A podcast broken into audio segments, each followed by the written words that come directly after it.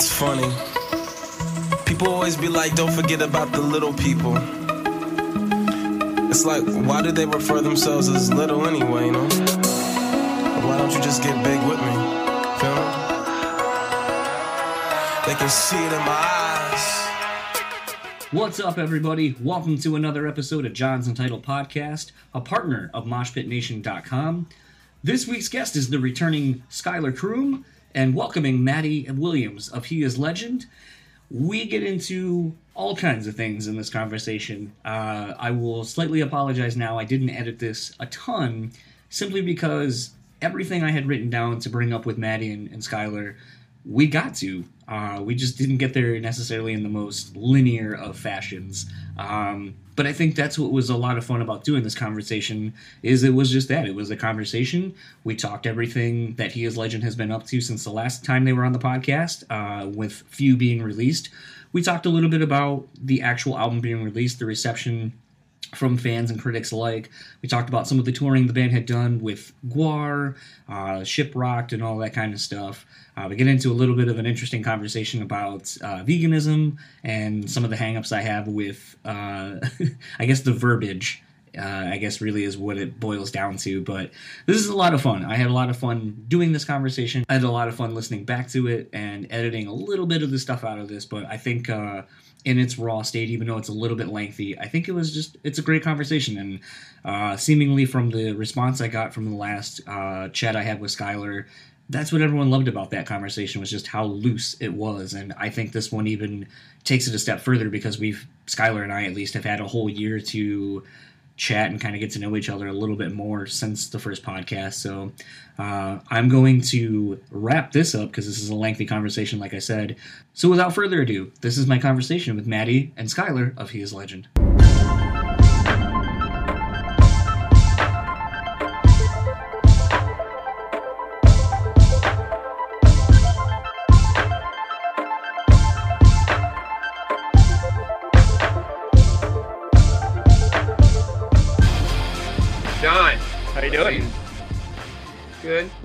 Talking about.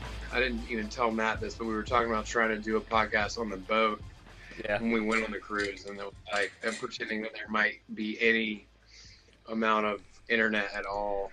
I didn't know that until I talked with uh, Dave Buckner like r- two days before he was leaving for the boat, and he goes, "Oh yeah, there's no there's no internet service Yeah. out there." And I go, "Oh, that makes sense, I guess." What are you drinking milk over there? What do you got? What do you got there?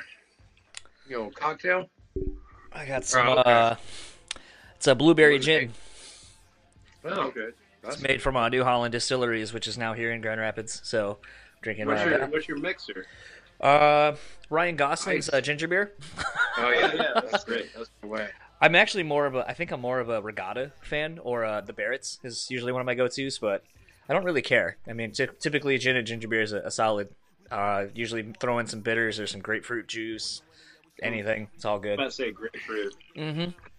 No, I just came back from L.A. Uh, like yesterday, and uh, was kind of. There's only like a handful of places I thought actually making a good cocktail. I tried a new gin called uh, Monkey Forty Seven. I've never heard of it. Yeah, you you you mentioned that. What is the is that uh is that Japanese at all? Because I know Mm. that there's a monkey shoulder. That's a Jap. Like I think it's a Japanese. That's I a could be completely whiskey. wrong. Monkey Well, shoulder. That was kind of the weird thing, though, is that uh, I thought it was going to be like a full because it comes in like a little potion bottle. Like it, it was pretty tiny, um, but it was I forget where it was made, somewhere in the states. But it was really good. It kind of had like a little bit of a floral, uh, kind of taste on the on the tip of the tongue. But then like your back flavor kind of had a little bit of like peppercorn and some stuff like that.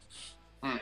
So it was pretty interesting. I can get behind that. I've been I've been buying. Well, I mean, been buying. I've I've had a couple of bottles of Hendrick's. Oh, that's my parents got me for. Christmas the other day. I love Hendrick's, man. Oh, it's so good.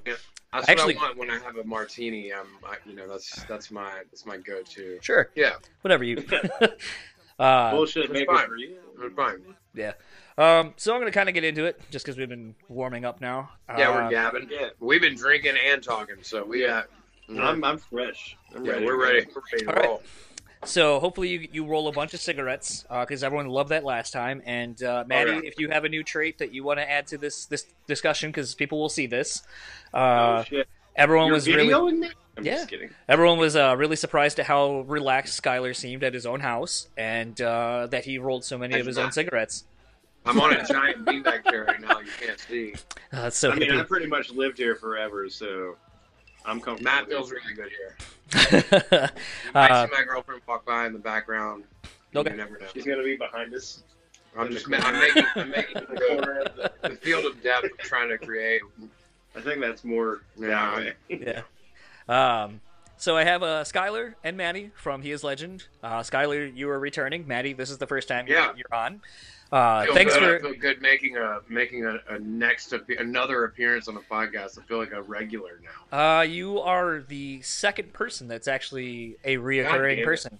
Oh well, I, Who's the first? Yeah. Uh, it was the other one? it's uh, Fallon from Kitty, but we do a monthly Deftones discussion, uh, breaking down every Ah. album. So there's kind Might of a get on on that next time. I like well, actually, it's funny. We are ending uh, the series actually next week because she has some shit that she's going to be doing this next year.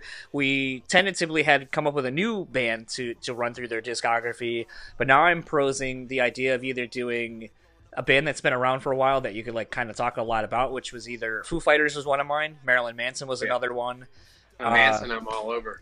and uh, I figured Manson would be good because it, it's not all good. So, and if some of those records someone Yeah. could actually defend, I would like to sit there for an hour and be like, "Yeah, this record wasn't very good. Let's talk about it."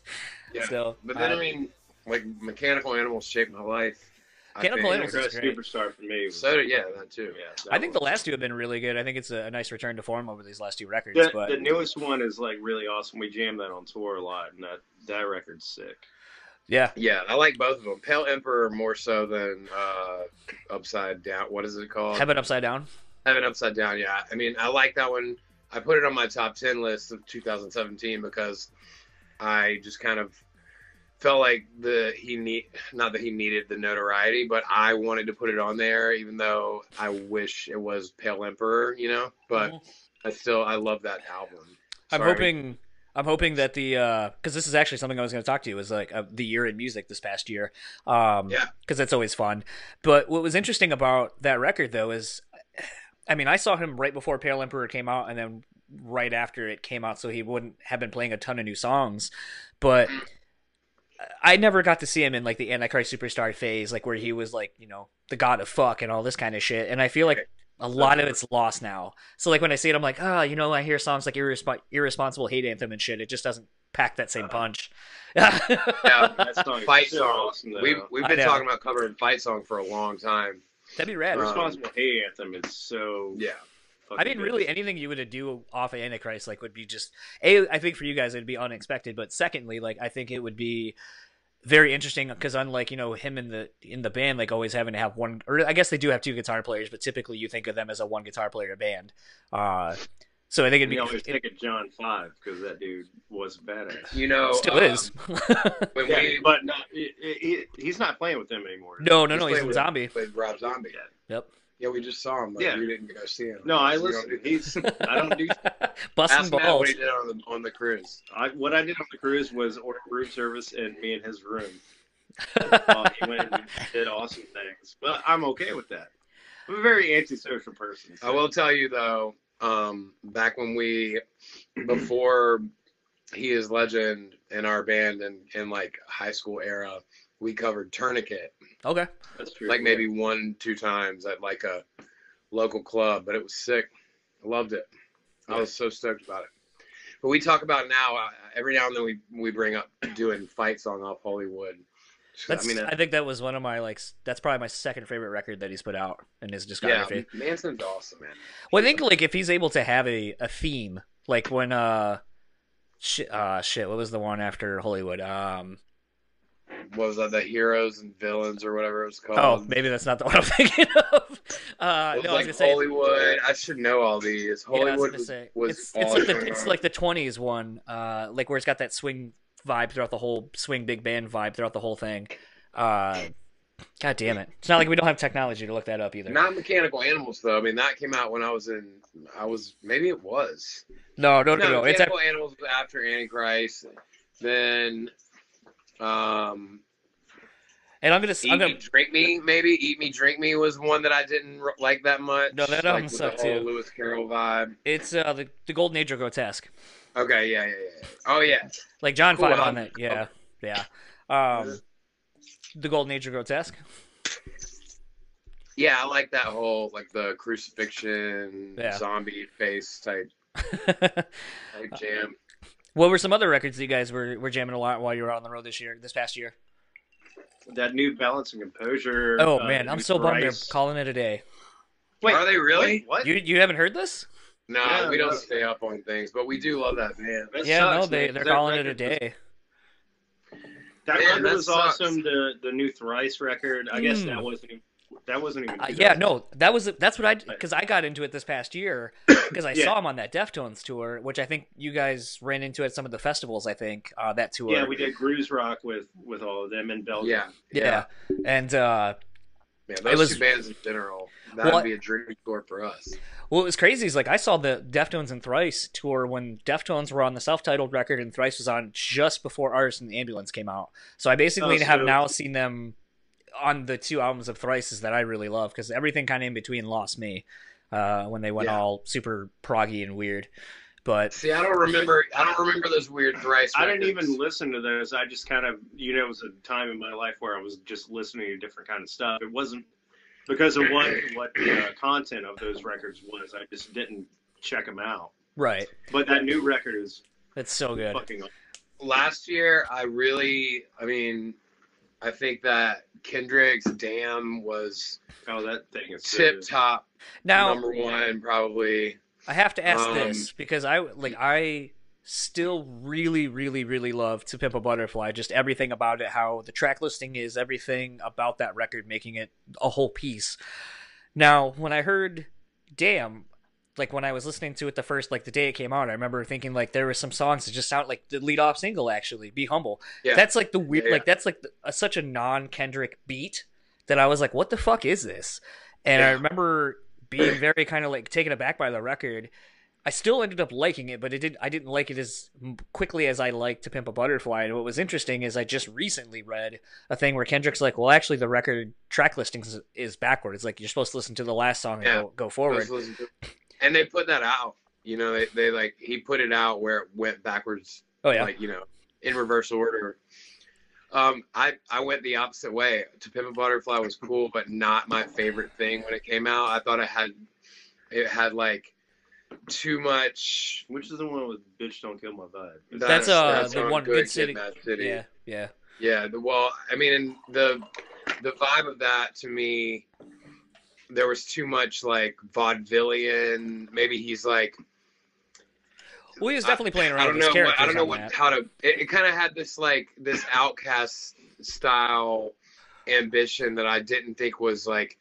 Kendrick had, has a lot of punk rock behind what he does. Like it's like it's got a lot of gangster quality of like Rosecrans and living in this like you know humble ghetto and and his uh I don't know. I thought Damn kind of made that more evident than To Pimp a Butterfly was like, no, I'm making money now and I'm like doing ambitious things and it had all these like crazy. It almost seemed like a parlor act to me. Like it had just a lot of ambition in the music and. But I mean, regardless, I love that album as well. I just think he's. I remember sitting here one night watching, um, just Okay. watching his Austin City Limits show. That was what And- I was about to bring up. That shit. If you haven't seen it, his Austin. City Limits performance. Yeah, you're watching. I think I might have even said this to you It's on the last podcast, but it's like So watching.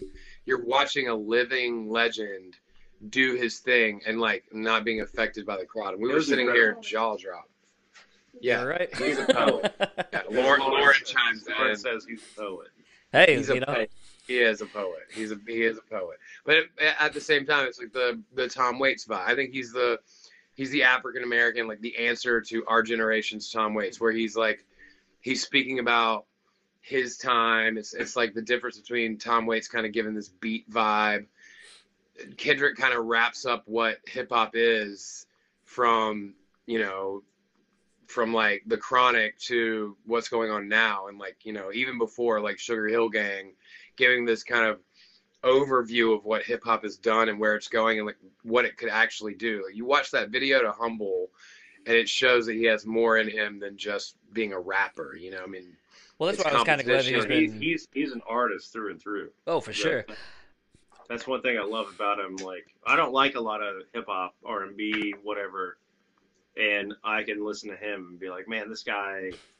There's like a lot more to it than just a guy on a mic. You know, Right. there- Well, it takes it back to what it is, what what rap started off as anyway was like fucking storytelling and, and all that, Yeah. and being a, a wordsmith. And Kendrick does it in a lot of different styles. I mean, not really have we since I would really say since Eminem and, and our current climate of, of rappers have we really seen anyone kind of cross over with the wordplay like Kendrick has the ability Yeah. anyway. Vince Staples does really cool. He, that's another record I listened to a lot last year. Was his Big Fish Theory. Um, it's got really hard, really cool beats, and uh, his his like word, like his flow and everything is like it's admirable. I don't think he likes white people too much, which is fine. So him and Lauryn Not Hill should collaborate then. should. I don't either. But uh, yeah, it's, uh, but yeah, Vince Staples is great. He's like, I mean, I, I love that Big Fish Theory record. It it, it blew our speakers like a hundred times. It was really good. Which one is that? um, I would have to I'd have to play it. I don't know if I could tell you which one it is. You would remember if you heard. it. Yeah. I remember you saying I'm like the blow the worst. speakers. I'm like the worst with remembering like what I'm listening to. yeah.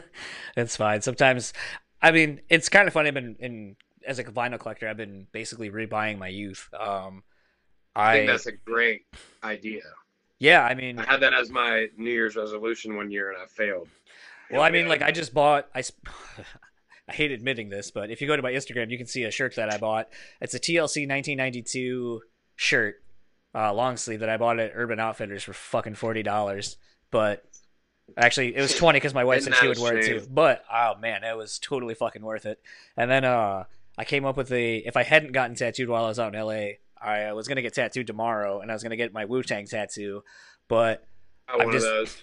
well, here I I wanted to get something that was different than everybody else's take on it. So I had the idea of like if you look at a can of Tang, they have like Mhm. the orange slice down at the bottom and then like the Tang up there. I was like, "Yo, what if we take the the orange slice, make that the W, and then put the Tang underneath?" And he was like, "I fucking love it." I was like, "Yeah." Oh, that's so that That's that's gonna be my Wu Tang tattoo. I haven't seen that Good. yet. Green and orange. I like it. I like it. So, uh, actually, since last time I talked with you, Schuylar, um, when I talked to you, Few hadn't been out yet. Um, we were doing. Oh, yeah, it has Uh, been that long, hasn't it? It has been that long, and That's uh, a year. yeah, and uh, That's a long bit. It's a lot. That's a bit. and so a lot's happened for you. But I, I kind of, if you can remember back that far, what uh, were you really surprised by how overwhelmingly positive the response to the album was? Or I mean, because I know like going into it, you and I were talking in the last chat, and you seemed pretty positive that you knew you had a, a really solid record on your hands. So maybe that isn't the case. I think back then we knew we had. I mean, we obviously knew that we had our fans behind us. Everything that's happened since the fruition of the record, and then you know what's going on this year, has been. Um, I'd I'd say more surprising. Like I think I think more surprising things have happened than, you know, fuck ups or road roadblocks or any. You know what I mean? Like yeah normally on a record cycle you you have a lot of expectations and then the things that aren't met are just things that you don't things that you kind of expected not to happen in general but we had a lot of cool things come up like this crazy cruise and some of these big winter Guar festivals you know the tour with GWAR i All think of that we'll get to. yeah, some of these things are just like on. I would put them in the pros column, and all of it kind of coming out of just our hard work and lack of uh, lack of sleep, I guess, and just being on the road constantly, which I think is the the the way that the only thing that's been a constant in music since we've started playing is that you the the longer you stay on the road, like the the the easier it is for your career to blossom, the more money you would make. I mean, that's where you make your money. That's where you're gonna make the most friends. Where you're gonna, you know, where things are gonna really fly. You don't really get a chance to to do much from home. You know, Right. I mean, you have to be really creative to to stay in the public eye while you're lamping at your crib. You know, so Yeah. It's um. Yeah, that's that's. I, I I I can't say that I'm surprised by this year. I mean, there have been some pitfalls. You know, there have been some things that we've been like, ah, it kind of sucks. You know, I mean, we we'd like to have we'd like to be on tour this spring, but also you know, they're larger seafood to cook, so to speak. Yep. Let's also you're not surprised Let because we're know. we're happy with what we did and we put in a lot of hard work. So like with practicing, uh, touring, all that kind of stuff. So you kind of you know we're getting what we expect out of it because we that's the work that we put into it, and it's been great. You know. What's- So you know, as much as you put into it, that's what you're going to get back out of it. And we've been working really hard, and uh, we're seeing the benefits from that. Well, Ultimately, yeah. I guess don't tell that to uh fuck it would have been so much funnier if I could remember the band. That band that put out that fucking record that everyone hated. Hated. Uh, Avenged Sevenfold. Was that the, no? That was the band that just like dropped the yeah, no, record. and, yeah, they like, tried no to one- Beyonce some shit, and then we're surprised that no one knew it was out. No, uh, the band that did Yeah. uh, they had Mitch Lucker in the band. I can't think of their name. Suicide Silence. Holy Yeah, okay. shit! Were people mad at them? Oh, yeah? They're so mad. Well, they lost a singer. And too, I'm not right? knocking on Avenged Sevenfold, by the way. I'm just that's what I thought you were referring to because No. they literally did just like drop a record on everyone and yeah, you know, no, and it was do uh, what they expected it to do. Well, they they said, and I think it's very much like what I've done with the podcast approach is they dropped it and expected that people would find it through word of mouth, and I guess that didn't really happen. It's like And then- dropping a mixtape in the R&B world, uh, hip hop world, and people are all over it. That's what they wanted to happen, and but no one in the yeah, I wish those world. communities. I wish those communities could coincide in that in that way. Like, I really do wish that we could drop us like secretly, just like boom, overnight. Here's an album. And Glassjaw did it in a cool way. Avenged Sevenfold. well, they got they got fucked by Amazon because Amazon put out that they were when they were dropping it and all this kind of shit before, and kind of Right. screwed up that surprise. That right sucks. right yeah that's the thing is you have to it has to be so under wraps that like only the amount of people that need to know will know and they won't they won't spill the beans but then you know you leak it to the right amount of because that was the thing back when we first started putting out records it was like if it leaks it's kind of a good thing but you don't want it to leak but if it leaks at the right time then everybody has it and then they're talking about it and then it got i mean things have just changed so quickly it's you can't keep up with progress anymore Fucking Napster, man. Napster. Speaking of uh, keeping up with progress and such, do you guys remember? That's a bad segue. Uh, do you remember? Maybe a great- Napster, Speaking of Napster, so progress. Uh, I don't know. you guys Um, remember Friendster? hey man, check out my Xanga page when we're done with this. It's really awesome. Oh man, Uh, Diaryland. Oh man. I can't actually. Speaking of really random old shit, so like, uh, we started. My wife and I have been watching a lot of Roseanne, uh, as we always do. But uh, I made the comment. I was like, between Roseanne and like Daria, and shit, I was Roseanne like, or old Roseanne? old Roseanne. Okay. Um, Is that new shit out yet? I know yet, no. Yeah, actually, a lot of people that are involved in it, I, I really enjoy. So I think it'll be pretty good. Um, Yeah. although I don't know how Dan's back, but we'll see how they address that. Um, It was a dream. It was a dream of Roseanne's. so they pulled the what Jacob, Jacob's Ladder scenario on us. Wait, no, no, fuck. No, you're right. You're right. No, you're right. You're right because it was a he died and it was She dreamt that he kept him redemption. around. They won the Yeah. lottery and he died, and she You're dreamt right. that. Yeah, You're right. Right. yeah. You're So right. I'm interested to see how they pulled this off with having Dan back. But regardless, uh, maybe by now all that money she won, she was able to Alternate re. universe. They, Yeah. They can pull the string theory. He's Yeah. in the Cloverfield universe now. You never know. He's also in the Kevin the Smith whole- universe. The end of Roseanne is a Cloverfield paradox. It's, Cloverfield is Roseanne. You heard it here first.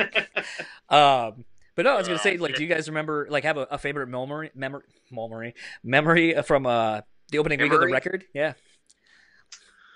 Well, we were My we were favorite we were the memory that I have. Hey, put your No, breast uh, front when the record came out, we were actually in Oh, Europe. man, tell so this story. no, well, I'm not gonna. I, Tell the story. We didn't have. whoa, whoa, hang on. I, I would. It was weird because we had an album come out and we're an American band, so you oh, your that's right. That's out. right. I forgot you were overseas. we were overseas, so it was a little bit. It felt a little disconnected. Like because our European fans are always kind of they're going to be smaller in numbers than our than where we're from. Yeah. Right. So we were over there when it came out. So it's kind of like you didn't, you know, there wasn't like really. Without we didn't have any hard copies like- of our record either. Just Yeah. Just gonna go ahead and say we didn't have any, any hard copies. but it was like there album. wasn't as much hype because your record comes out in America and then a couple months later it's going to catch on over there. So, w- but we were already there when it came out, so it was a little different. It wasn't like people were just there to see us play, and the record was kind of like okay. at the venue Cool. shows and in the and in the big cities. Like if you if we played a major city, But when we The played shows were London, sick. London it was amazing. yeah, like you'll sell out London, but like, what the hell are you gonna do in like like, you know, or one of those weird fucking like Newcastle or something where it's just like who nobody knows, but the festival, which was the main reason we went over there, like where where we like got to kick it with the Deftones and Beartooth and like all these bands that were playing Underoath, our homies, and uh, that when that was sick. Like we had a huge crowd, and you know when I guess when these people th- these are music fans who like know the genre, they know all about it, and that went off. You know that was that was sick. But you know, when you're playing a little little punk club in some place that may or may not have promoted you because they don't fucking care, or it's like a uni town where you're just gonna have like university kids who are like can drink at the age of 16, so they're all wasted by four. It's gonna be a different kind of punk show than what you would get over here, This where like they're we still were- gonna be wasted by four, but they're at least gonna you know we were kind of removed shit. from like the release of our record because we were overseas. Like it didn't really hit us like it probably would have if we had yeah. A tour in the states when it came out. Is there a? Do you guys have a superstition of sorts, or like a, a routine when when your album drops? Typically, if you're in the states, that you do like, do you go to like get a? Because I know like some bands are like, oh, we all get together, we have a breakfast, we go do this thing, we all buy our one Uh, copy of our CD. We go to. Best Buy and buy our record. That Right. Was, that was No, what it was, yeah. but now what? Who does? How can you do Yeah, that? You yeah. can't even find your CD in a You guys can all show each other you downloading the album. Yeah. Yeah, everybody at the same time. Look, man, look, look at my Yeah. iTunes. I, Yeah, I, got, it. I got it. Yeah, That's that's ten dollars that I'm never gonna have. I think we. There we go. Oh, I think we still- literally like landed. All right. I think we landed the day that we. Meatloaf. I think we landed the day that the album. Have a came out. pipe her down. Something like that, right? Didn't we land the day? Throw me a, Give me thing a of paper rag. We spilled a beer. Sorry, we're. I love you. It's my fault. It is your fault. They wouldn't. They wouldn't be sitting like this if they uh, weren't talking to me. Uh, yeah, I, I, man, the ritual of an album being released, I literally think that maybe I went when it Hates You came out, or no, it was even Suck Out the Poison. Like I went to I, a Best I, Buy I or went something. like I'm Hollywood suck out the poison. Yeah, that was the thing, dude. Now I think it's just like we're working, so that Yeah. thought doesn't even like come to my brain whenever Now, well, also, out. I think every time I look for it, it's never been there. So That's true. it's also like, oh, our album's coming out, but I'm in the practice sp- space like five, six hours a day, like preparing for this tour. So like I'm, I'm worried about that. I'm not, you know, checking anything else other than like, I remember seeing copy like I, I remember seeing the first hard copy of Few on Instagram. Someone like holding it. I'm like, fuck, I haven't even looked at that yet. Like I haven't even got to see it yet. like, I don't even have. How it. did you get it? I didn't have. I don't have it. I don't have it at all. He didn't have it. He didn't have it. He gave it to me. He gave it to me. That's awesome. Um, yeah, I- yeah. Rituals. I mean, I, I think we probably, you know, we're so coy or not coy, but just like so used to this that like, literally, it's the up. Album just came out, boys. Here, cheers. Yeah, you well, know, like- I mean, that's uh, that's the extent of it. It's like, yeah, well, cheers, cheers, on the release day. Buy a case of beer yeah, while Yeah, we're at probably while it. we're at practice, and like, all right, let's get back to yeah. practice. Just bring it down to that. It's just yeah, we yeah we crack a fucking beer. Hope this one works. Hope this works. Oh, this one's it. I'm tired. Um, speaking of this past year, you know, we've talked about some of the records that we've all enjoyed collectively, and you guys putting out a record. You know, you guys, I mean, no surprise, uh, really were on the road a lot this year. And to Yeah. me, uh, with the with the music scape of the live music now, like you uh, kind of mentioned the Wimmer festivals, those didn't hadn't really existed when you put out the last record really i think like a lot of them didn't exist or were kind of like in their infancy stages so the fact yeah, they that like seem, they seem fairly new. yeah so. Yeah, so I mean, we're at the point now where you know, a handful of years later, your Carolina Rebellions, your Rock, well, obviously Rock on the Range is way big, but like those kind of you know festivals that Danny Wimmer's been putting across the U.S. to kind of emulate the you know the European festival scene. Yeah, You guys got to actually like between those festivals, you guys did uh the GWAR tour that we were talking about and so forth. Uh I was kind of trying to think like have you guys really played many festivals here in the states at all? No. Uh, these were the like- first. Okay. Well, that the this is the most we've ever done. That we've done like South by Southwest and uh, So What Fest. You know, and and it really depends on what kind of fest you're playing. I think because we're not really the typical like festival kind of band. You know, we we kind of need a little more vibe going on. right. Like, and we're we're not the guys to come out there and be like, "Hey, what's up? How you doing?" and that's totally cool. Uh, It's totally cool. Like a lot of bands, like really, really shine in those. we were of talking about that today. Like bear, like speaking about Beartooth. Beartooth, they were- they're awesome, and they're awesome in a festival sense. They really get the crowd hyped. They're We're just so good at it. I remember I, I told this story on the boat. I was like talking to them, and I and I had to tell Caleb. I was like, "Yo, dude, like." I said jump the other day at a show because I was like so amped that you were you could get the crowd so hyped because you were like jump jump jump and he can do that. He's the kind of dude to do that. I'm not the kind of dude to ask We're- we're people to do anything for me What- at a show. festivals. I'm not gonna ask kids to jump. I'm not gonna be like, yo, man, can you guys jump? Maybe just jump with me first. Swing your hips for me, maybe. Please, hey guy, you know. Personally, for me, festivals give me really bad anxiety, and I really don't like doing them. But the Wimmer festivals were definitely like cool because Yeah. there were so many people there, and like we would walk through the crowd after we got done playing, and like everyone that we walked by was just like, "Hey, man, that was great." So it was like.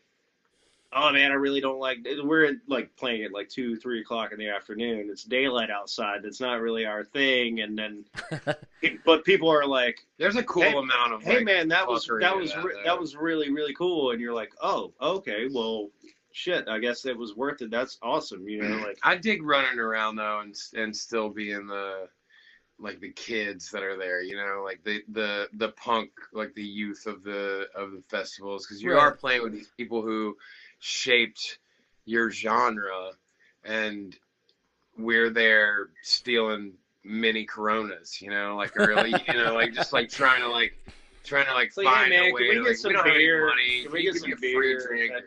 And But, you know, beer. like so we we met the dudes in dead on one of the Wimmer festivals and they were on the cruise with us so it's like and then the uh the dudes in joyous wolf who are a younger band who've been awesome. rocking the festivals they're sick and they so it's like that and like the Beartooth dudes like are like these people who have become since become homies of ours and this like tight little family of of rockers that I feel like I respect a, a bit more than a lot of the bands not not saying anything down to any band that you meet on the road but you're you know when you're when you're on the road in the states you're getting lumped into genres and so the band who the young band who's playing heavy metal that that they enjoy i've probably come you know i'm i'll be 35 this year i'm i'll probably come a lot further from your music than than i'll get closer to it you know because i Right. just don't i'm not listening to breakdown bands at all. I'm not like i can't get behind that scene no matter whether you're cool guys or not. Like it's just not music that i'm gonna listen to anymore. But then you know you play with a band like that has elements of that or help shape that or like like we brought up earlier like balance and composure where as a band that i saw only on the road and then saw you know i bought that record when it came out. We played south by so what with them i ran over to the no sleep tent and i bought that record and it was just like a good it was just solid for me it was the sound i wanted and, and it kind of introduced me to you know bands like Death nothing Haven. and title fight and you know bands that i would like this new new age shoegazer shit that like has this post punk element that i love so i so are think you those, a fan of like a band of like Deafheaven though? Oh, I mean, I don't. Deafheaven is Deafheaven. Deaf Heaven is cool, and I like black metal and I like shoegazer, and I think they they work well together. But I'm not blasting their records. I mean, they they're a sick band. Sunbather was great. I mean, both their records are great. I I listen to them and they have really cool parts, but they're not they're not albums that I'm like I'm jamming. You know, I, I'm not like putting things. But I can't say that about a lot of modern music anyway. If I'm listening to modern music, it's pop music or hip hop. Really. Right. I mean, I've been listening to some fucking Lydia song, and I'm like, oh, I know the person in that band. Like, I know somebody in that band, and I'm like, no, I don't, because they're different members now, and it's a million years old, and it's not the same shit. But yeah, I'm, I love pop music. I love shit like that. I mean, Matt Matt only listens to like our like modern rock radio. Um, so we we can agree on getting back into, you know, a Steely Dan song comes on, and you're like, yacht rock, sick. But I do love like EDM and pop music and like like Fever Ray put out a record last year. That's like top of my list shit, you know, like I get I get down with like female vocal pop fucking dance music. That's what I want to hear. It's Dark wave goth shit. Like I'm listening to Lana Del Rey and that's all I mean, I want to hear some dark like rest in peace Amy Winehouse. That's what I want to hear. It's funny. Two two things kind of speaking to the female fronted kind of like weird trip. Uh Chelsea Wolfe is opening on that uh ministry tour and I'm trying I've been putting in to try to get her to do an interview with her because I think it'd just be fucking rad. Absolutely you should. And I'm hoping I get to. This But, fun was on on my top 10 list of 2017. and then That album is is it's what rock music needs to be doing right now. Youth Code as well, like these these female fronted artists that are like have anger and angst and like they're making really sick dark music. Uh, There's I mean Youth Code is like our generation's Nine Inch Nails. Like they are the new, they are the old Nine Inch Nails. They're thro- Right. they're throwing out this like thrash industrial shit that no one else is doing. So shout out Youth Code. They need to be they need to be so much so much bigger than they are. And same with same with Chelsea Wolfe. Chelsea Wolfe is huge. And I don't feel like that- she is though. Like for as huge as I think she is, I don't really think she is. Like which is weird. She's, well, I just think that equated to because that guy Van Leeuwen or what, what's the guy who played Troy Van guitar with? Leeuwen. Troy, yeah. Yeah, yeah. So he's got the the Queen's air. I So I think with that I think they're kind of yeah, perfect circle too. So they have this in. I mean, the same way we, I think that we kind of have that in this festival circuit. You know, Right. we're making these friends, and hopefully sooner or later something really cool comes out of it. But like when I watch Chelsea Wolfe or see anything about the tours that they're on or like the thing they're doing, they have this goth corner, like goth corner cornered where we would only want, you know, we would only hope to be lumped into that in any shape. But I mean, I think that we all have that amount of darkness in our music for sure. You're dark. Um, that's dark, but but it's yeah, it's a Evil and darkness. It's a different thing. What do Yeah. You think? It, just- it's kind of interesting too. The other the other band Matt that just I gave me a couple dollars, man. Just so you know. oh This is how man, this relationship That's- works out. that's- Matt just handed me two dollars. that's like I what an eighth of your per diem. So what do you- That's my homie. Yeah, that's You my got, per you diem. got change? You got an eighth of your per diem. Right. Uh, no, I, yeah, but what you were just saying, I, I definitely think that there's a there's a place for female fronted music these days, maybe more so than in rock and roll than it has been in a while. Maybe since like the distillers, like Brody Dalle type shit that was going on around like the end of the whole era. There's always one like garbage and Avril all that. Lavigne, man. Yeah, but Avril I really, was doing it honestly, I the band I thought was gonna carry that whole, literally the whole and figuratively whole the band was. I really thought the Donnas might be that band that kind of. Oh, of. dude, I was talking about the Donnas the other day because they covered that sick ass REO Speedwagon song on that movie. Donnas were awesome. I can't remember what movie it was. Can't hardly wait or something like that. They covered that that uh, "Keep on Loving You" song. Oh, okay, yeah. the Donnas are awesome. You know what's And where are they? Are they still doing? I have something? no idea. You know, the, the, it's kind of crazy, and like I was thinking about this because this band just put out a new record, uh, like a couple of weeks ago or a week ago. Uh, but I was like, man, the other day someone was like, "What would be like a really weird tour that you would really love to secretly see?" And I was like, like no bullshit. I was like, I've already seen one of these bands once, and it was awesome. But Turbonegro and the Donnas opening would be like my f- probably like some shit I'd really get behind right now. And they were like, sick. they're like Turbonegro, and I was like, yeah, if you don't know, you should. They're fucking rad. And uh, So And then I was say like- you want a pizza? that's man, I, just, I don't it. like. I saw them saw them on my on my uh, birthday. Calzone? Yeah. What? Well, I mean, like, butchering I'm lyrics like he does. He does this. He'll he'll just say something that he thinks is a lyric, and it's or a movie. or a quote. movie quote, and it's Well- just like so far from the truth. our uh, a friend of mine's wife does that. Like, but like her thing is uh the lyric she always fucks up is uh the that ludicrous song uh roll out. She always goes so much cash money roll out and i'm like that's not the fucking lyric like in any way shape or form like in The its, lyric, the lyric Matt's looking for is "So you think you want a pepperoni?"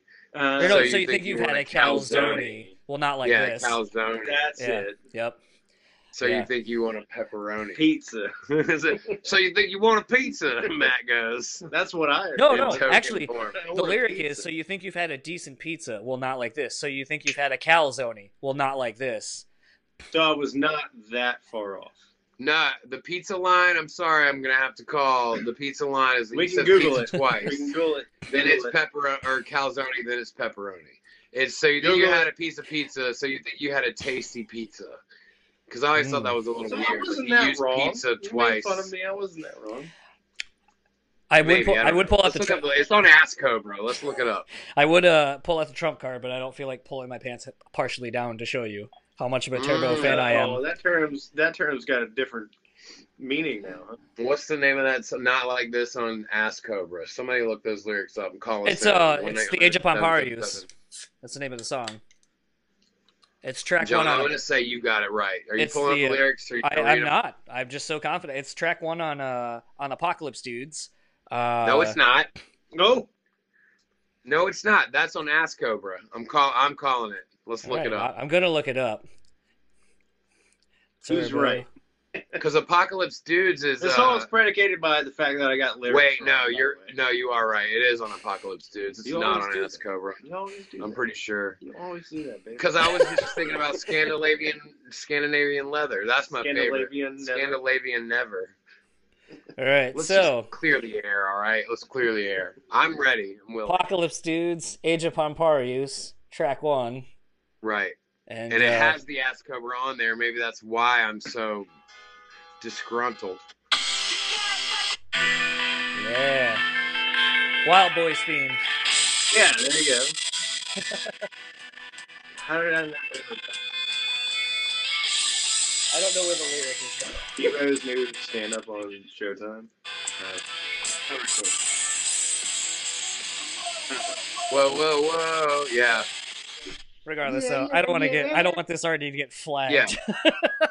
when I post Yeah, right. this, because I it was funny when you. Copyright infringement. Yeah, I get, do you know how many of Hank, those I Hank, from Hell's gonna call you from Sweden or wherever the Publishing hell he rights. is, Helsinki, and be like, He uh, Hey. took him and him and uh, Hank from Hell when he was still touring with the band. I saw him on one of the last tours when they did Retox on my birthday, and I had just gotten the Hank from Hell eyes like on my hips, and I showed him, and then uh, him and Happy Tom seductively we were like, "Happy birthday, sexy boy," and then like Tom like leaned over to give me a kiss, and, that, and someone's like.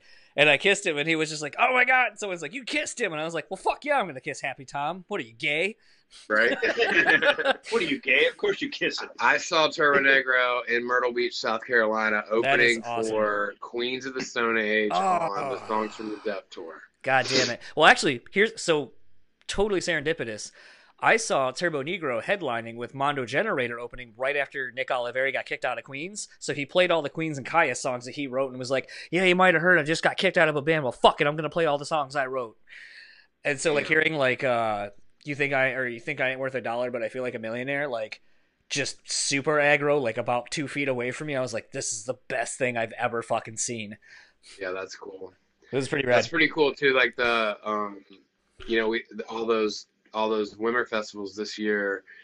Um, Eagles of Death Metal were on them, so Saw them this them year, now too. out with the with the Queens the Stone Age boys and like watching all that unfold. It seems like the coolest tour ever. I mean, You know, it's- it's kind of funny. Is like someone was just recently telling me the other day that like the podcasts they like are when I have a conver- literally a conversation with someone and shit just happens.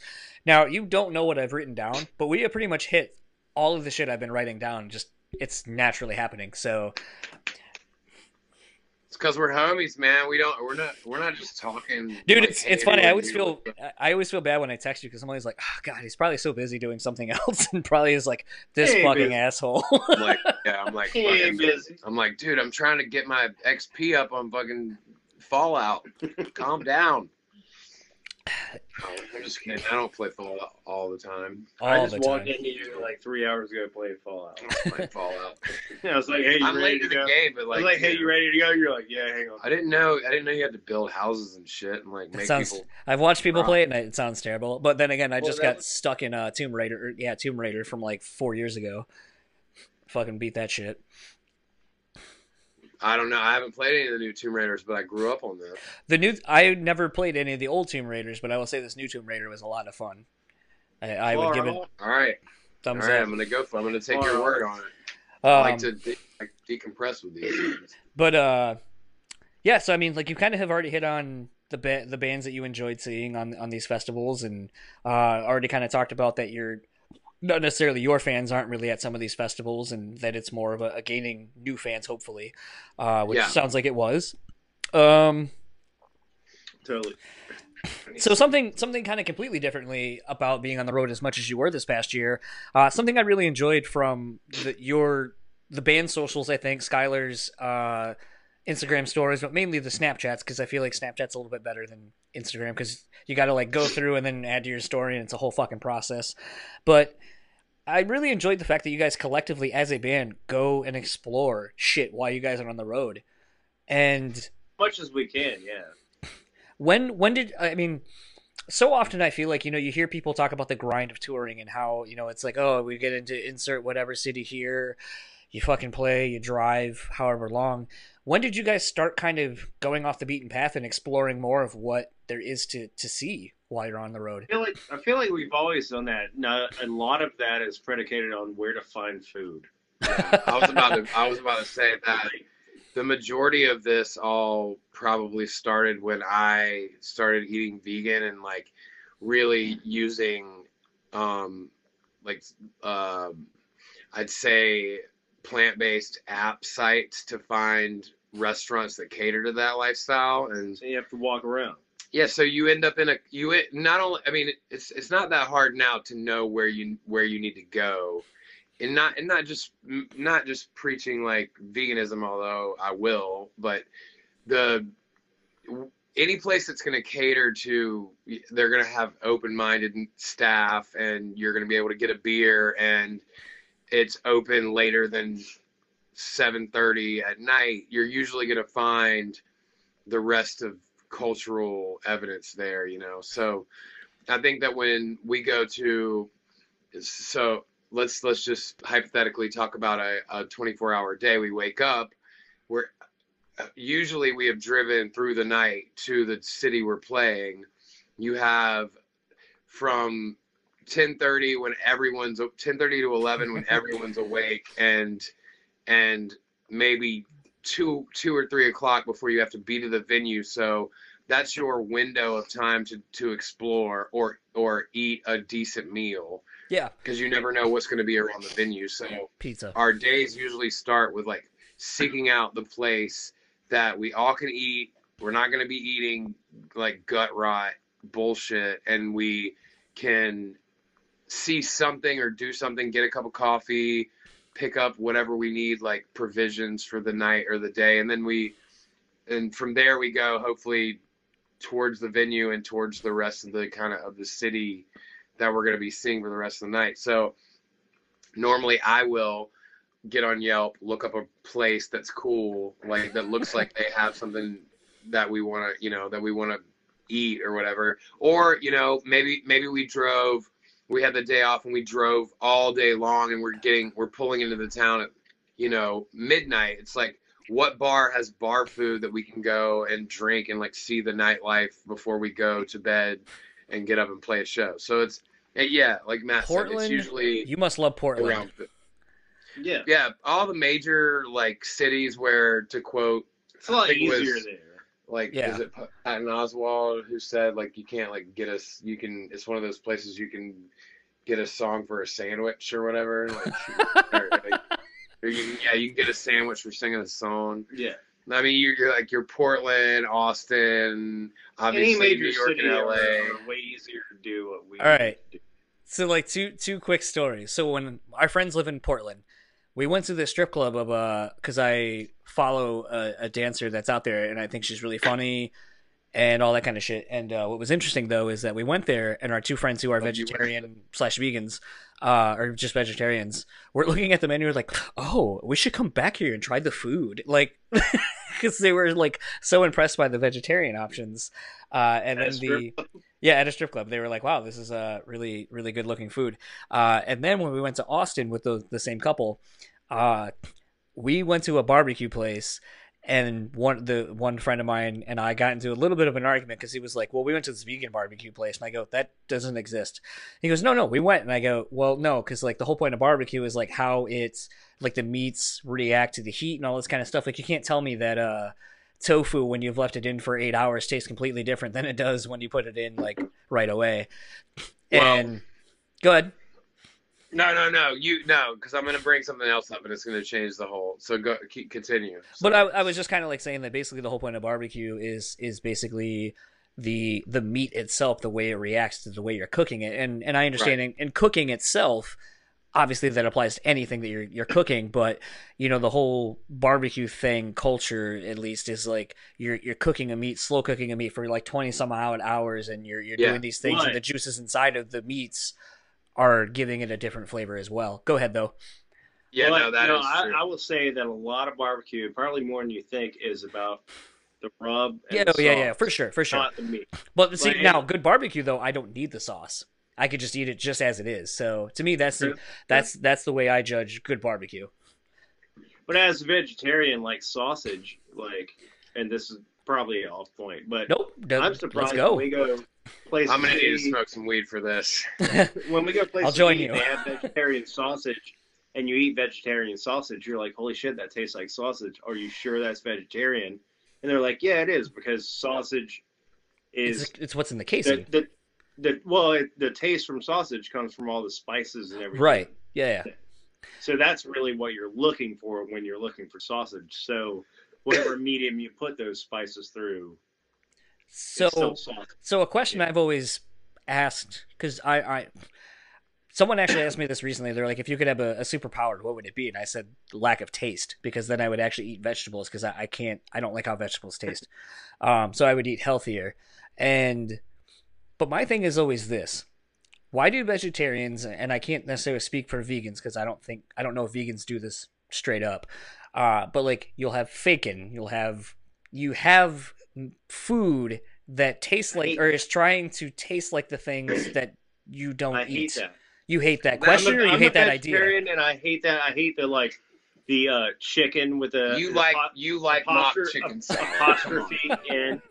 let No, me tell you no, why no, no, this no, happens no, no I- as no, no, no, wait, hang on. we, I- should, I would- bring an expert I would, I would right much now. rather you say like, uh, this is a soy protein Substitute. salad, Okay. or like, that's not I- true though I let me hate, let me I hate the wait. like, oh, this Wait is supposed to be like chicken. It's That's like, just it's not. It's like not in the name. It's not in the name because it's a chicken salad. You're saying chicken salad because There's you tuna grew salad. you There's grew potato up. salad. It's Right. all the same. It's just the medium which. Okay, well When let's. you- when you put let's- there so is no there protein. is no vegan like option for steak. Nobody's calling anything steak. Like this is not a steak because a steak in itself is what it is. We know what that is. Just like like you can say like but even you your go to veggie you go to get burger. like uh, you you're go, using you the word like, burger as a as the word to Well, separate it from the No, animal. but it's no, but it's it's the the what you're eating the whole entirety of what you're eating. Right. That's a burger. Right. Like a sandwich. The reason the reason You know, why that is you can done, get a vegetarian sandwich. the reason why it hold on have meat on because it, you're gonna not- you're gonna make an appearance no right here. Let me no say longer a sandwich. we're gonna ask we're gonna ask You're next. phoning. You're, We're you're, ask you're phoning a friend. But first,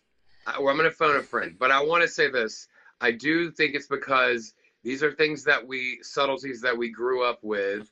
And in saying that they were just like, it's the way we equate the thing simply. It has nothing to do with like I'd this bacon is not, it's not a, it's not bacon. It's never going to taste like bacon. It's, It's not going to soy. crunch like it. Yeah. It's not going to have that kind of carcinogen in it.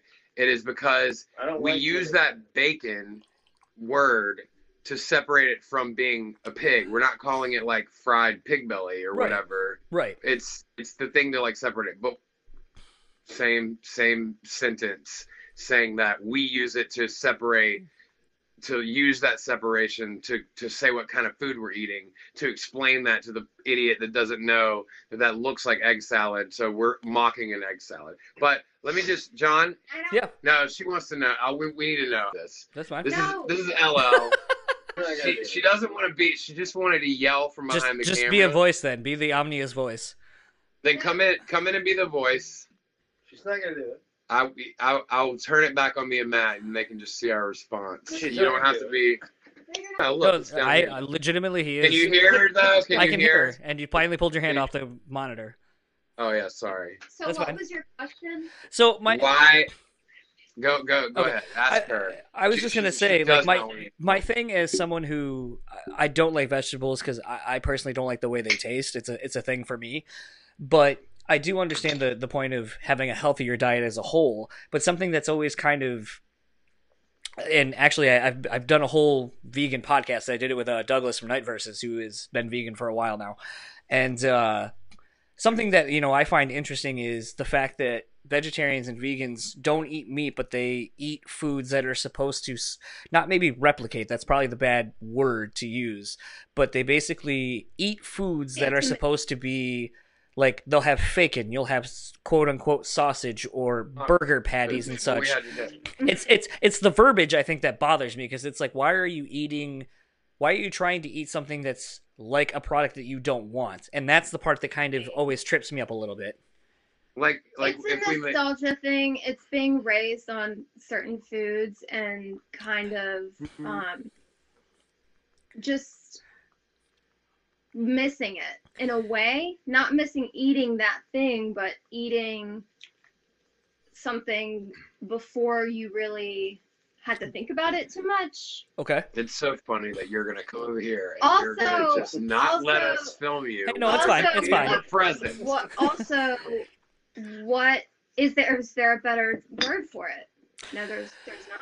I mean, Well- what else would, would it be called? And if you call, Okay, here's so, what I like- think with the good like the okay, if you have a vegan restaurant, Yeah. and you you call it like okay, so No, I have to that's go. why that's why usually well. Matt's leaving. You want to come sit over here where Matt's sitting? You don't. She doesn't want to be part of the podcast. She just wants to speak. you're leaving you're going goodbye That's really Yeah, gonna, you're got- really gonna leave. I have to. Wait a couple minutes and we'll wrap it up. Okay. Just sit down.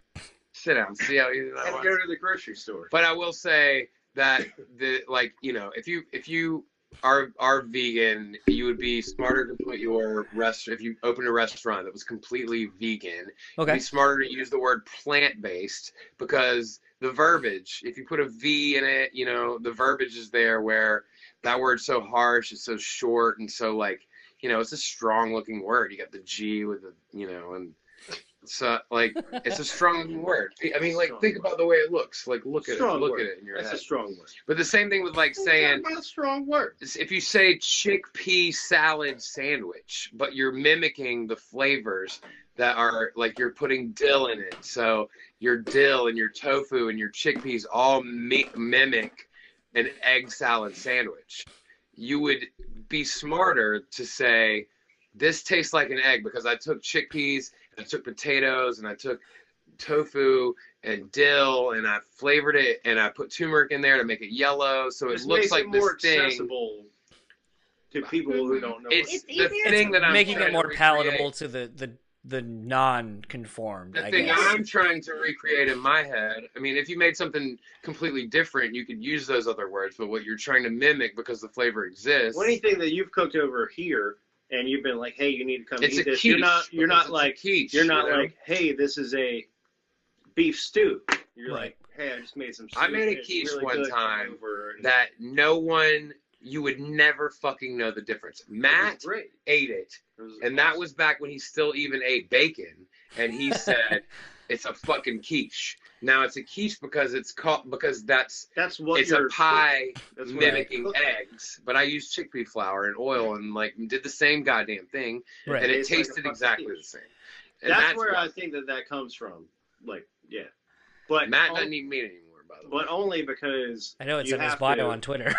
have a have an association for some people.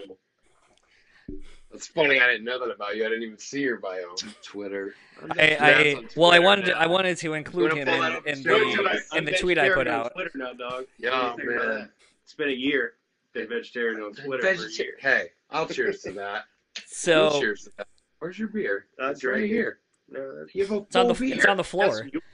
It's on the floor. Because remember where you spilled it? that was that was your spilled beer, and this is your new beer. But I'll drink. I'll drink to that. Anyway, right. y'all want to see Lauren real quick? Right here. Should have disappeared, guaranteed. Just like that, she's gone. Don't do that. Where's the alien? See that thing? Jane flying, Flying high. Where's uh Where's the alien at? I'm making this a cat podcast. I've seen the cat plenty of times. Yeah. Uh, so they come around. I But guess no, I guess uh, not to make, not to turn this in about eating vegan at all. no, but this is just a but fu- uh, fun yeah, conversation. just um, Matt's trying to leave so bad. His girlfriend wants him to go to the grocery store with him. well, I was gonna say I me up like not that. sick. Oh, she wants to say, it's okay, just- will you be on camera for it? Just wait, just wait. to be right. You don't look ugly. Sounds just Easier. like my wife. It Hello. makes it easier Hey, for. say hey, say hey, introduce Hi. yourself. I'm LL. I'm LL. Okay, Me? no, It just makes it easier for maybe a meat eater or those uh, carnivores, like trying to transition into a more plant based diet, to eat something like that and say, hey, this can Actually, taste exactly the same. It's it's Similar. It's, a, it's about it's about Similar. the way it's prepared. It's about the seasonings, and it's fucking good. Yeah, it's fucking It's good. good. Thanks. See, that wasn't so hard. Yeah, no. That wasn't so. I love my, my my thing has always just been like I said the uh the fact of how the uh like when we go out to like in Austin and it's like they went to a vegan vegan barbecue and I'm like let's If it's you don't funny- like vegetables, man, going vegan is for you. If you don't like vegetables, because like, like most because then when you vegetables. eat vegan food, like if you eat vegan trash, like I do, like you're eating like dope ass French fries or like fried cauliflower, it's like I fucking ate the cauliflower, Honestly, man. 'cause man, like- shit was fried. Actually, the one the one thing that's got me willing to to try going into it a little like because here's the other thing like peppers and shit I can't do because they give me like fucking See- terrible heartburn so I can't do it. because you don't um, eat them enough. And But also, I, you I, eat I will say, and I will say, I will say, like I've been actually cutting out dairy quite a bit. I had a problem with peppers and onions and all like. Oh, I a hate lot of onions; they taste so terrible. But like six months after I turned vegetarian, like I'll eat all of that shit raw. It's so delicious now. Uh, the thing yeah, that's because you stopped eating meat and stuff. Yeah. That's uh, like it. it- well, The it thing opens that's- your. I was gonna say the thing to- that's been getting that. me though that I've really been wanting to try, just because like I I love pizza so much and I've I cook my own like What's- from from dough and all that is uh doing the cauliflower cauliflower crust because it just has me Oh, intrigued. it's so good. Yeah, you can get a you can get a pretty. There are really easy recipes for that. You should definitely do that. It's it ain't hard. It ain't. That's the thing is when you when you if you do start to eat consciously, like you know, if it becomes a little more, your diet turns into anything ethical, then you start to like you really enjoy. I mean, I, I i started eating vegan for like three reasons. My health because I'm a diabetic. Okay. My girlfriend's diet was vegan. She was been vegan way longer than I have, and and as the challenge of how I like I love to cook. I'm and I consider myself um, a pretty decent home cook.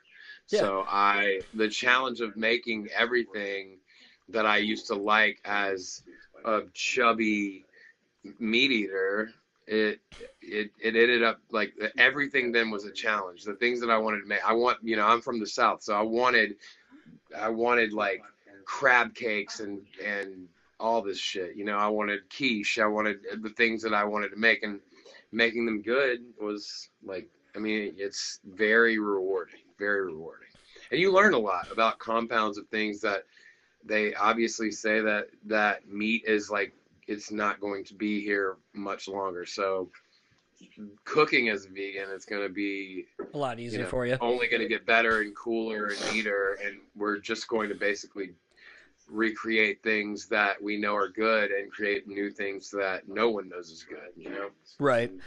Um, Interesting.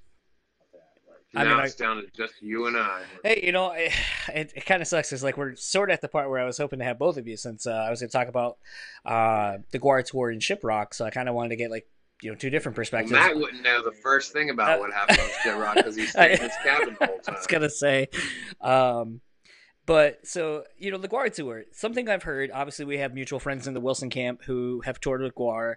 Um, Matt's better friends with Wilson than I am. Matt's still here, by the way. He's not. I, I can hear him. I can hear him. He can Um, hear you. I can- Um, I have good headphones on through your. It's all Beats. I have Beats Shit. headphones. Listening to the Beats pill, we can hear all. Oh man, I just watched Ex Machina, so uh, basically, uh, so you got Oh, me shit. talking shit. yeah, we heard all of it. I heard all of it. Uh, just don't stab me when I am trying to uh, disarm you. I don't stab people. Spo- spoiler for Ex Machina if never no one's Oh, ever yeah, seen you it. just spoiled Ex Machina. Whatever, No, fuck it. uh, It's basically like Edward's. I think it's a You're modern gonna take sit on down in Edward this Scissorhands. house. You are getting back in this I'm podcast, sitting down. Mister. Because you don't want me I'm to not leave. the only one. Yeah, then get your ass back over here on camera. I'm not gonna sit here and do this by myself. We're not My having a my boyfriend, my boyfriend. YouTube subscribers will not like this. Yeah.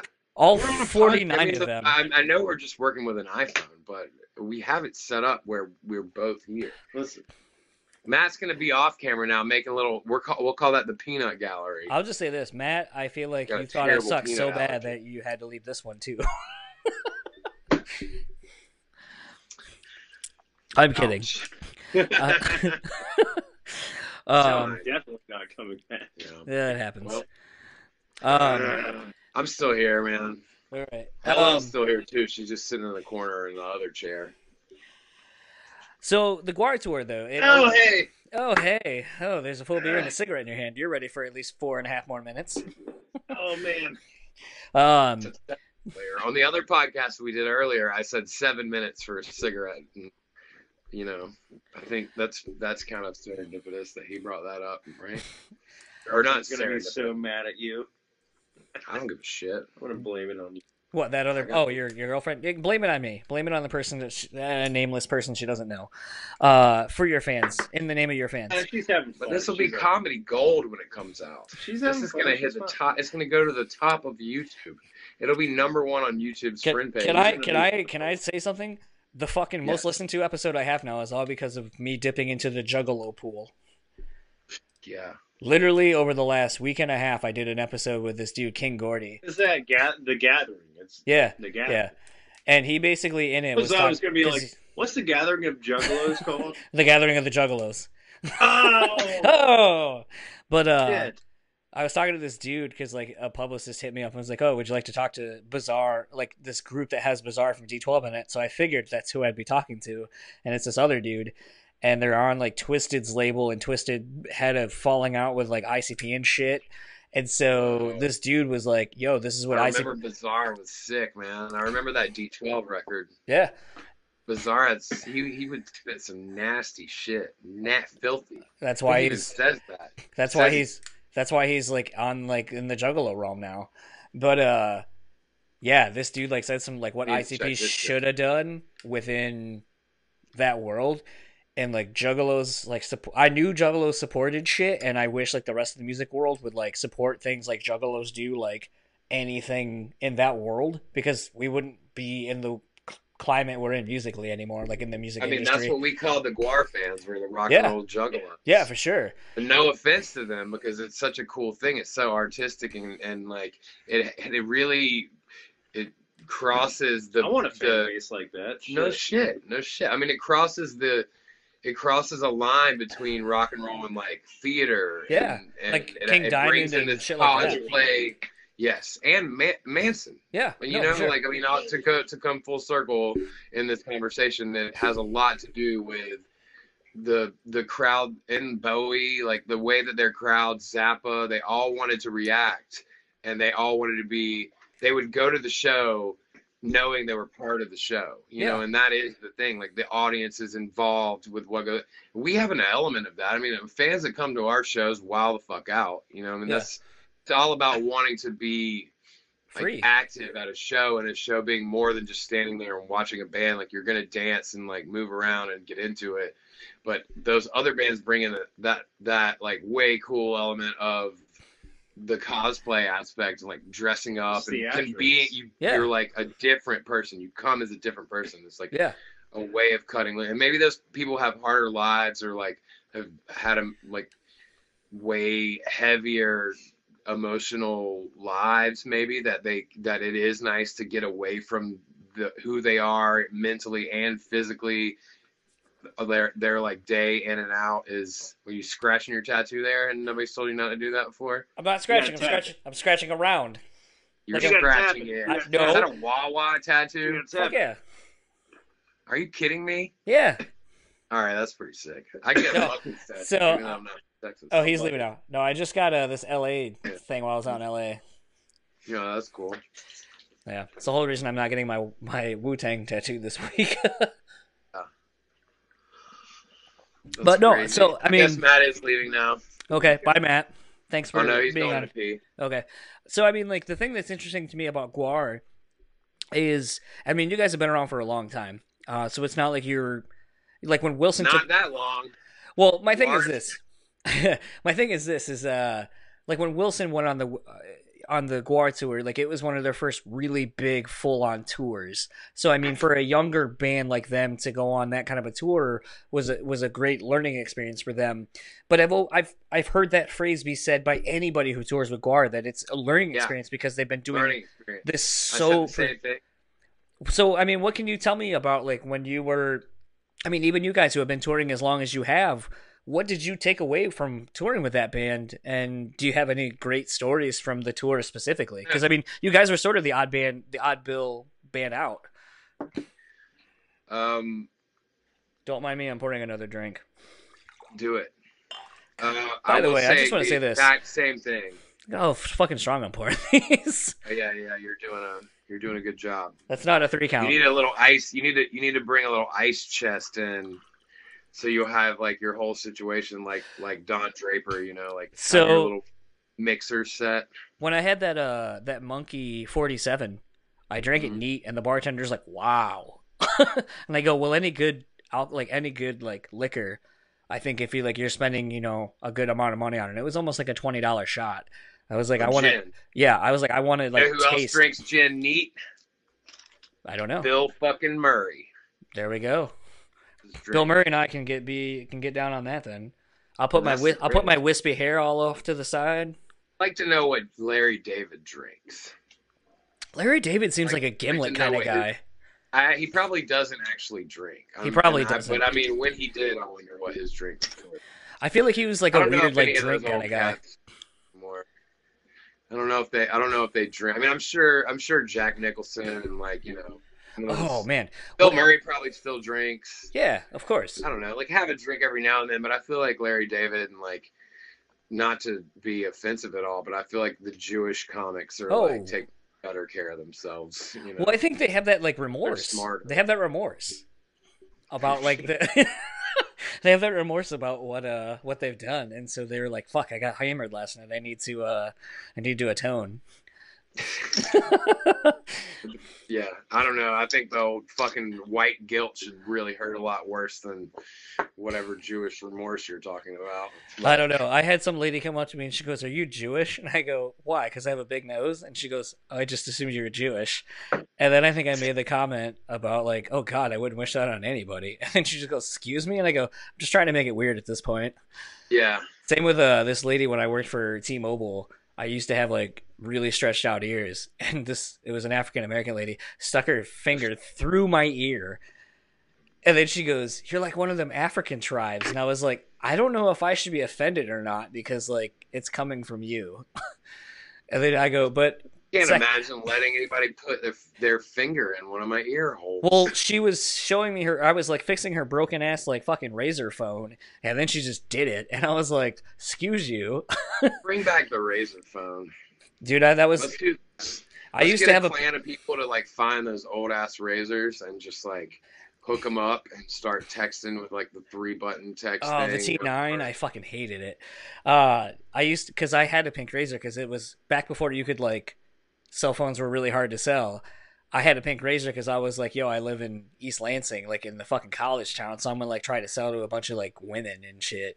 And sure as shit, like dudes wanted the silver razor and women love my pink razor. So like I'd be like, yo, play with my phone because like they didn't have active models at the store like they do now. Fucking cell phone people don't know how good they got it now, how easy it is to fucking sell a cell phone.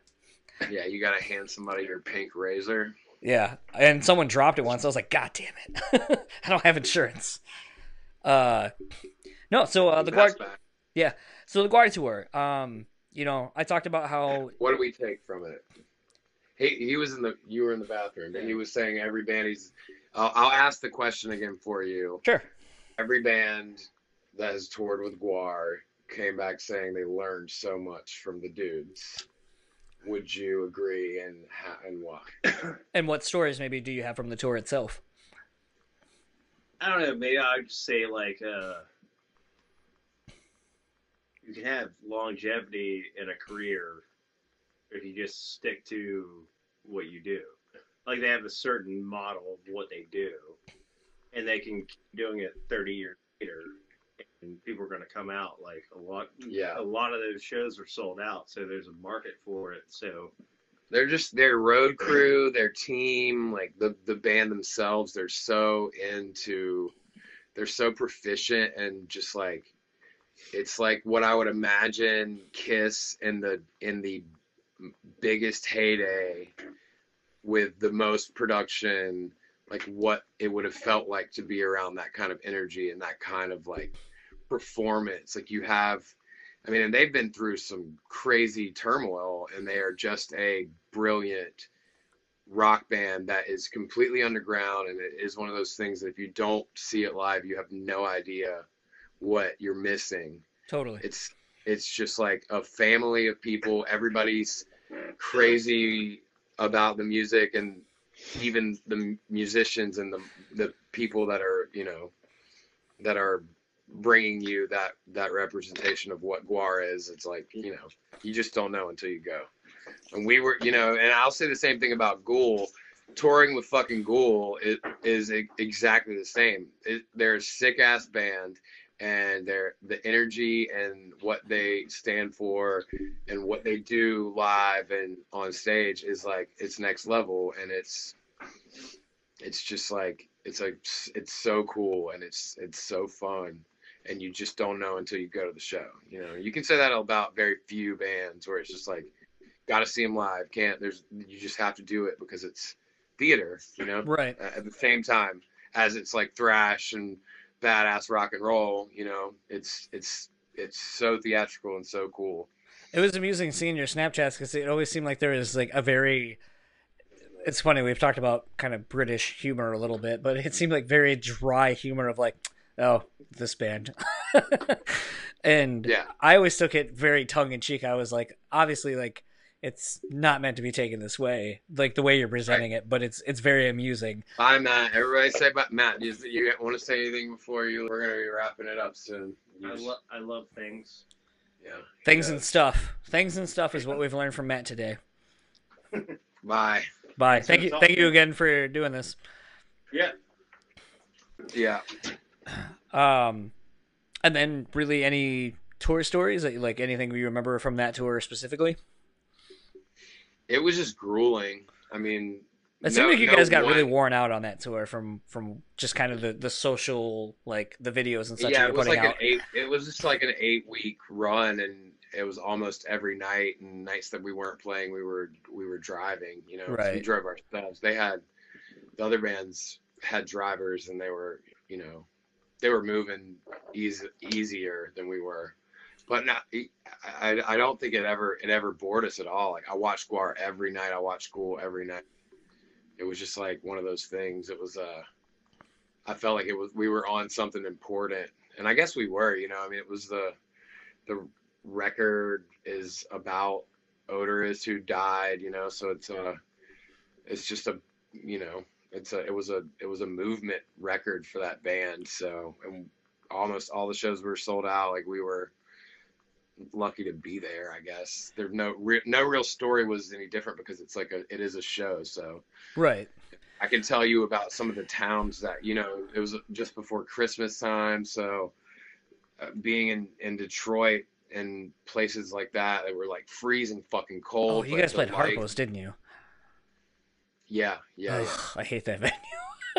It was weird. That I liked, pit, that pit is it, weird though. as fuck. That pit is weird as fuck. I don't get it. Yeah, we we uh that's the one that's the one right behind the um the Eminem club, right? Like what was the the shelter is that what it's called? Shelter? Uh, Where where eight mile like where they I don't think I so. think it's right behind that. I don't think so. I don't know.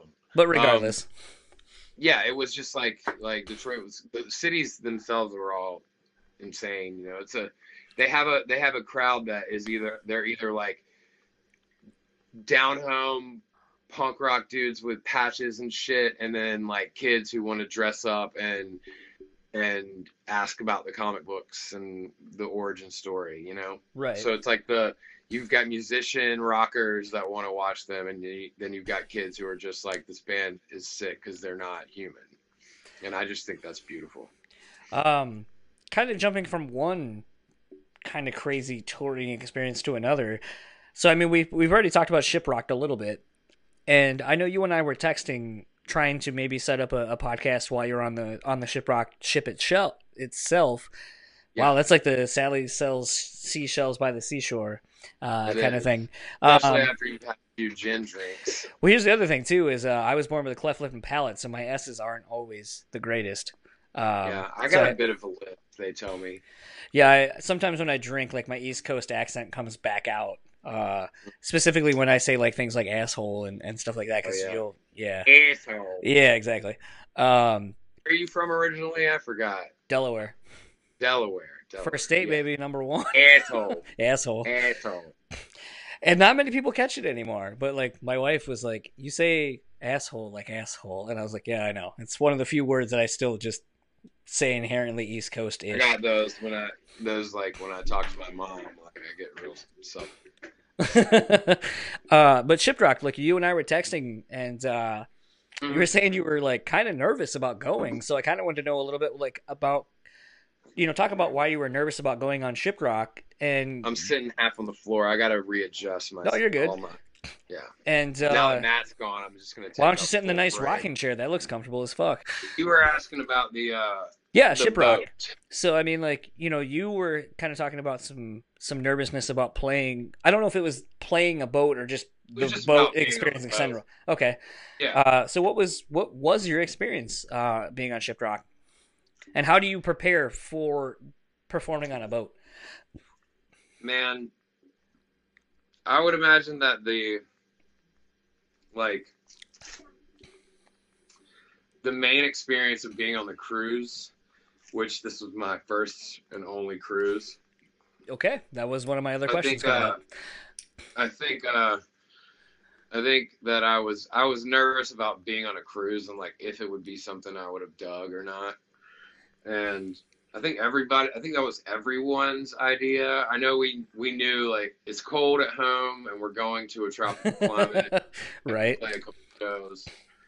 So yeah, count me in. That's cool.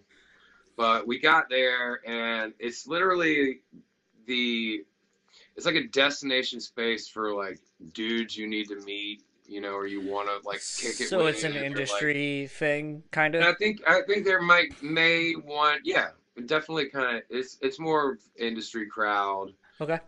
the way you would say that like playing LA, like your friends aren't coming to your show in LA. They're gonna come meet you afterwards, but you know, usually your friends in LA have your band like your guest list is like 20 names deep with dudes you'll never see and never meet because like Billy Billy Fatbottom from down the street, this record label, or you know this guy or this producer or this you know so you never really your friends aren't getting in for free as they would in like most other cities where the people who play or like run the venue in any other major city is probably going to be a little more lax with the thing. But when you're in Hollywood or New York City, it's just going to be filled up with industry people. This is just something everybody knows. It's just like weirdo dudes from magazines and yada yada because it's a condensed market. And I feel like those people take their vacation days in January, like because the music industry shuts down around the holidays and stays shut down for most of January. Yep. And so they, why not get on a cruise and you know Mingle. schmooze and watch Yeah. cool bands? You can do it. It's a tax can write-off. Make these bands do it. Yeah, it's cool. I feel like it's a tax write-off for so many people. I'm sure. And it is really fun. And, you know, for me, my favorite thing about travel is what you brought up earlier. I like to go out. I like to find the little restaurant. I like to see the little place. I want to ride, you know, I want, I want to go to the bridge with a thing and find the Banksy and, you know, those things. right. So being on a boat that's just Coca-Cola, you know, salad bar, Yeah. sun and booze, and put it on your car. I don't- that that didn't really appeal to me. However, if you're on sea, you're not going further than that. So just delight yourself in the trappings of. There's a casino. There's a there's food 24 Oh, hours. shit. There's gambling 24 hours. There's a a bar 24 hours and you can walk out and look at the ocean or you can go to sleep you know so i mean it's it's if, for somebody like me who likes to smoke cigarettes and not sleep it's like i can drink coffee i can go talk i can i can smoke a cigarette i can you know like i can drink all night i can it's you know it's it it, it doesn't it wears itself out pretty quick because the bands are done by i think we are all done by two so i mean maybe a little before that. I think maybe one ish. But then if you if you're partying, like say you're in New York and you're used to bars being up until four, you're an insomniac and you don't sleep, or you work a bar so you're you're pretty good till one one thirty. And people are just you know they're just doing what they would normally do in their own city, but it's all a little more boring or like because you can't walk away or do you know go to your own place. That really sell- it really sells that I don't want to go now. no, but you, but but if if you knew that everybody in your industry, like say every podcast you listened to or every band you ever wanted to see was on that, and you were like kicking it with them, then Typically that's not. thing. You know? We're just it's the same thing in every in as every festival, like right, what we were talking right, about. right. You're in a closed place. You're not leaving the fairgrounds right. you're drinking there, you're eating there, you're doing the catering thing, you're you're gonna play soon or have played or going to see one of your favorite bands or friends play. So you you know, you- you're staying there. You're not leaving. But you just gotta like, you know, usually just a dude riot, you know, you're seeing all your favorite friends and you're drinking and telling stories and laughing because that's that's what dudes and bands do best is just sit around and bullshit and talk and spit on the ground and you know But yeah, so I mean, I guess kind of in wrapping up, like, I mean, you kind of answered the fact that that was probably your first and last cruise experience. So I, I doubt you would do the stowaways thing where you're part of like an all star cover band. No actually i did i did tell danny before we left that i would love to do the stowaways thing i would i would do I feel like that's what people want to do. I feel like people more want to do the stowaways thing than they want chad to. did the stowaways yeah, he this did this year. year. Yep. yeah it was it was it was so cool man i mean i actually think you know as much as i i talk shit about the what being on a cruise is but this is the only cruise that you want to go on because you are it's badass music the whole time and it's your your homies you know you're just like you're you're around this huge boat where i mean i think i walk like like 5500 miles a day something like that like Are you trying to be in the miles, pretenders? like like uh steps a day I don't right. know, Yeah. so, like, just walking on the boat constantly and you know you're going here you're going there you're going out you're gonna go you're gonna go dip in the water and fucking go back and you know you can get a beer here and you can go get coffee at any time go smoke a joint hang out. Everybody's cool as shit. Nobody gives a fuck what's going on. It's so weird and crazy. And yeah i mean your homies are there. And i would Do you do you actually? for sure sign me up man. I'll do i'll do i actually did um i did love is a battlefield i did Oh. karaoke that night at like three o'clock in the morning i like got up because they had a full-on band Yeah, like like punk rock rocking karaoke, kind of thing. Yeah. yeah yeah i like i got up and did that i mean we were because it was at the end and we all knew we were just like the next morning we're gonna wake up at eight o'clock in the morning and we have to get off that boat and we're not gonna see each other again Right. So it's like we're all there, just like, oh, we should tour, we should do this, we should, you know, and everybody's just doing that thing you do, like, oh, this is the best tour ever. Then- but we're all in a in a casino with a bar that stays open until never o'clock, and you. I want yeah, that tattoo. with like band dudes you want to kick it with, you know. So I was gonna say, like, was it was it actually easier to for your first time going on this tour? Was it easier for you to like be on with like Dead, who you had said you saw on some of the festival circuits, and being there with like like having a Chad be on the on the boat with you, to where like there's a little bit of familiarity with some people you've already toured with and know like okay these are solid yeah, the people. the people that knew how, like, knew the ropes, I guess. Yeah. yeah. Yeah. Then, the, then there were other dudes like the dudes in Joyce Wolf that we were like, "Whoa, man, what's going on?" They're like, "I don't know. Let's fund the highest point of the boat and like go look at everything." You know, it's because we were freaking out. So, I think our, yeah. I hate heights. Um, I, uh, I, I, I don't, I don't think that like we were kind of the punk rock band on the boat. We were just, you know, I feel like that was you all this past year, really, though, because I mean, it's like the GWAR tour. I feel like you were the sore thumb out on that tour, which is the good spot to have because Wilson was too when I saw them. Because it was them and Cada- or yeah, it was them and Cadaver Dogs. So like Wilson was kind of the, the odd band out on that. You guys were kind of the odd band between Ghoul and GWAR. I always feel like if you are the odd band out on the GWAR tour, that actually speaks volumes. Excuse me to to the level that you're at. That GWAR wants to bring you out with this package. Um, yeah, that was it was an honor to to be asked to do that. I mean, it was it's like, you know, I can talk about GWAR all day. Like that's, I would do it again in a heartbeat. It was it was the most fun. It was grueling and it was I hear it's difficult. it's it's no bullshit. Like you have to be Yeah. know what you're doing. You have to be a band that like knows how to fucking grind it. And if you don't, it'll Yeah. probably make you quit because it's just that intense. It's like boot camp. yeah It's it's a real Yeah. life boot camp for touring bands. yeah it was sick though, man. I mean, I, we we were in the thick of it too, like like Canadian Yeah. winters, Yeah. crazy shit going on. Um It uh, it was awesome. kind sure. of kind of wrapping this up because we've been talking and drinking and smoking. What's in store for you guys this year? I mean, I know that 2017 was a, a heavy tour for heavy touring year for you guys. Um, do you still feel like Few has some legs on it to keep touring, or are you guys thinking that it's time to go back in the studio and, and get ready to put out some new shit to to keep people interested in what you guys are doing?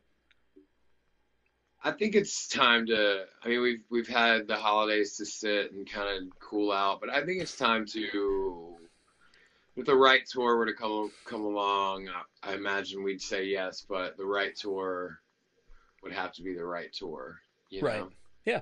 Um, but yeah, we've been jamming. I think it's time to to start jamming, and you I know, was looking forward to Jesse- listening to that broken ass uh, MP3 on uh, Maddie's phone. Yeah, that's the thing though. you That know, cool ringtone. we're- Right, we hook them both up. Like, have, like no, we're we've been jamming, and and I think it's time.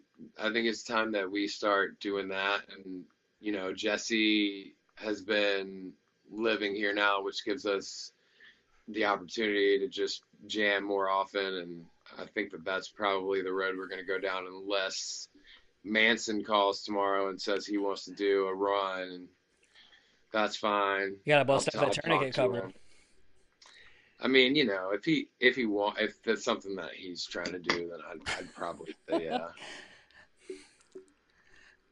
But yeah, I mean, you know, who knows? So Figure it out. we always end these episodes. We I don't know why I say we. It's easier to say we. I end these episodes with a song. So, uh, what would you like me to? Actually, fuck that. Put you on the spot even more so than I would be with just this question. What Manson song do you want me to end this on? Oh man, um, you should do. Um, you should do that song. The his cover of "I Put a Spell on You" from the Lost Highway soundtrack. All right. That's probably one of my favorite Manson covers. I mean, he's the best at covering songs, but this one is probably my favorite. All right, I will end it with that, and uh, Hell I will I will tell people where they can follow you. And uh, They already know. thanks already thanks for doing this, and we're gonna continue our I'll tell Matt conversation. you said bye. Yeah, we'll continue this conversation off of this uh, recorded. Yeah. thing. So that was my conversation with Schuylar and Maddie of He Is Legend. Uh, again, I know while a little bit lengthy, I thought it was a lot of fun just kind of having a really natural conversation. Um, I've not really talked to Schuylar at length like that over the phone, just because I mean, let's not kid let's not kid ourselves. People don't really talk on the phone very often, but it has been a lot of fun uh, getting to know Schuylar since the last podcast uh, and getting to see, you know, following him across a lot of the socials, following Matt across a lot of socials, and just kind of seeing the uh, the fun adventures that they get into. Definitely one of the few bands I can think of that takes the time to really explore the unknown paths of touring uh, and making sure that you know they they get to do it on their terms and have a lot of fun. And to me, that's that's really interesting because you know a lot of people talk about the grind and the struggle of, of touring and just how monotonous it is. And so seeing Schuylar and all those dudes kind of you know pile in their RV and just go places. Um, it's it's pretty cool and definitely worth a follow whether you follow the He Is Legend Instagram account or Schuylar across you know Snapchat or Instagram or whatever. It's it's just a lot of fun, kind of being a part of you know their their touring, their their adventures, uh, for lack of a better word. Um, but I'm going to kind of wrap this up and keep this short since this conversation was so long. So if you would actually like to keep up with Schuylar and Maddie and all of them at the He Is Legend crew, you can follow He Is Legend at He Is Legend NC on Facebook. Uh, Instagram, it's He Is Legend NC as well. You can follow Schuylar at Crucial Dude and Maddie at Maddie Doom. Uh, same on Twitter, it's Maddie Doom and Crucial Dude, and he is Legend NC. If you would like to follow our partner over at moshpitnation.com, you can do so right over there. Uh, that's the home of this podcast. Uh, if you would like to follow them on Facebook, it's facebook.com backslash moshpitnation west mi. Twitter and Instagram are simple enough at Moshpit Nation. And if you would like to follow me and keep up with what's going on, you can follow me on Facebook, Instagram, and YouTube at John's Untitled Podcast. Tweet at me at John's Untitled Pod, and you can email me at johnsuntitledpod at gmail.com. Another thing you can do to really help this podcast is however you are listening to this, whether it be YouTube, Apple Podcasts, SoundCloud, Stitcher, the vast majority of things that you can find player the vast ways that you can find this podcast, however you are listening to it, please click that subscribe button, uh, rate, review. All of those things greatly help me. Uh, I'm working on a lot of great guests right now, and I know I always say that. I know podcasts always say that, but it's true. This whole thing is based on algorithms and so forth. So the higher the rating, the more ratings you get, the better feedback you get from the people who are listening. It's all greatly appreciated. Uh, even over on YouTube, you know, leaving comments, all that kind of stuff, it just kind of makes me realize that people are actually listening to this, uh, even if the comments aren't necessarily the greatest. Uh, but you know what? I welcome the feedback. I always try to make sure I'm doing the best that I can. So, so again, hit that subscribe button. Uh, leave me some feedback. Let me know. Uh, it's all greatly appreciated over here. Uh, so without further ado, I'm going to get out of this just because the conversation was long, like I said, and we are going to end it as we always do with a song. And as you heard Schuylar say at the end, he wanted me to play it out to Marilyn Manson's "I Put a Spell on You." So that is what we're ending to. So until next week, I'll talk to you then.